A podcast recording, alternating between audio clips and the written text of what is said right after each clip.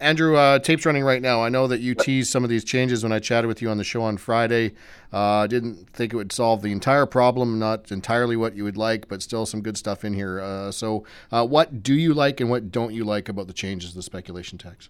Yeah, so so we we we uh, felt it was important that we actually not punish British Columbians and that we actually deal with this, uh, some of the unforeseen consequences. Spent a lot of time um, listening to British Columbians and bringing those issues directly forward to the government uh, to ensure that they're listened to. so, by and large, most British Columbians will will will be uh, okay, and uh, there you know regions are being exempted. Key ones like you know Gulf Islands, Parksville, uh, places like Cultus Lake, tourist destination investments where people uh, have cabins, etc. Uh, but but what, what, we're hoping to see, of course, is that this is just one measure. We're, we're looking for more, much more bold action. You know, we've been calling for a flipping tax. We know that there's people who are buying properties and flipping them out on a relatively rapid timescale. Uh, uh, and we should be closing the uh, bare trust loophole, which is allowing people to avoid paying property transfer tax on residential property sales. And of course, you know what we've been calling for all along is a New Zealand style ban on, on offshore purchases of our of our real estate, in particular farmland, which is uh, uh, being speculated in. So, so while this is a, a, a, first step in that direction, there's so much more we need to do because this is not going to deal with the crisis that's ongoing, particularly in our urban centers. All right, uh, Andrew. Uh, they're obviously focused in on, as I understand it, according to Carol James, urban areas where there's a housing affordability challenge, where there's a lack of housing. Uh, Whistler fits that to a T, but yet no tax there. Any ideas why? Uh, the problem with I, Whistler's an interesting example. Uh, there is, a, it is very clearly a, a, a problem. But the problem with Whistler too, though, is that it is a, a, tourist destination, and so one of the one of the things reasons why uh, tourist destinations were excluded was that it could hurt local economies. A lot of the properties in Whistler are owned by people who may rent them out uh, through rental pools during the ski season or summer season, may use them themselves. There's some timeshares in there. Uh, it is it, it is why we need to you know we need much more than just a speculation tax.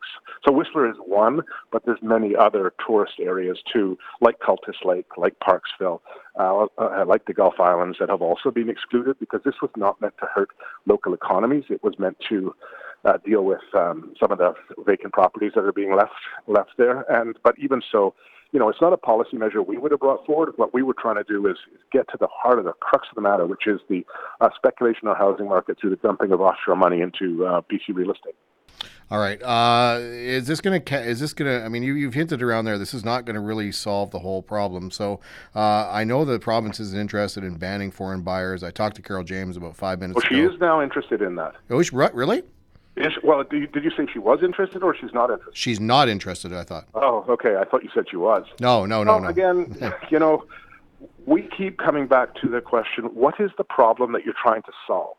Um, and, and, and if you're trying to solve uh, out of control speculation in the housing market, you've got to deal with the source of that problem. The source of that problem is, of course, people avoiding paying property transfer tax uh, and, and speculating through things like putting properties in trusts and flip, flipping them left, right, and center. It's also recognizing that there are people who are trying to find a safe haven, haven to park their capital in tumultuous economic times around the world. And, and, and so we need to get a handle on these problems simply to pretend it doesn't exist is not going to solve it. So I'm going to continue working to ensure she um, hears from British Columbians who support it, overwhelmingly from our feedback we've got, as well as from my caucus members.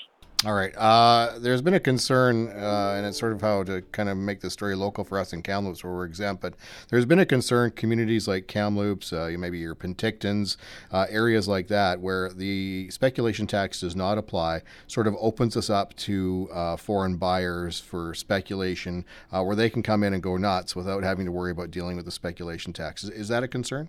Uh, it is a concern. I mean, we, we've criticized them for taking this whack-a-mole response to the issue. The issue needs broad-scale uh, public policy changes that apply everywhere across the province. This, the whack-a-mole response we're doing is, is dealing with, uh, you know, the urban areas of Nanaimo, Victoria, uh, uh, Kelowna, West Kelowna, and uh, Vancouver, but it, Greater Vancouver. But it is still not getting to the fundamentals, which is curbing speculation from offshore money coming in. I would be worried if I were Penticton or Kamloops because – or, or Cowichan Valley, for example, Duncan here on the island, in between Nanaimo and Victoria. You know, it's, it doesn't really make much sense to have massive foreign buyers tax and, and speculation taxes in Nanaimo and Victoria, and then Duncan, which is halfway between the two, has nothing. All that's going to happen is the speculation will go into that area. Again, coming back to it, it's why we need to deal with the problem at source. The problem being um, the offshore inflow of offshore money, uh, parking it in our real estate and our agricultural land as an investment for speculative purposes. Right. Again, government has taken some baby steps in this direction with this um, their measure, but it's it's you know it's much better than it was, but it's still not dealing with the fundamental problem. Yeah, fair enough. Uh, just to go on a bit of a tangent from what you brought up previously on the, uh, I know the ALR is being reviewed uh, by the Agriculture Ministry. Uh, there has been some overflow of speculation in agricultural land, probably more in the Metro yes. Vancouver area. Uh, what do we do about that? Because there's been a steady leaching of agricultural, good agricultural land in Metro Vancouver to housing projects for decades. Uh, it's. I mean, again, I've introduced the private members bill twice to restrict foreign uh, offshore ownership of agricultural land in BC. Uh, we know that Alberta, Saskatchewan, Manitoba, PEI, Quebec, other jurisdictions have done it. It's it again. It needs to be dealt with sooner than later. Uh, there's many things the province could do. They could put limits on the size of buildings on agricultural land. They could put limits on ownership of agricultural land. They need to protect it. And again, at some point, British Columbians want policy to be made instead of studying what can and should be done. We a lot of in a lot of these things we know what the problems are, we know what the solutions are. What British Columbians want is them to be implemented in a timely fashion. Yeah, is this is this just a food security issue, Andrew, or is it goes beyond that?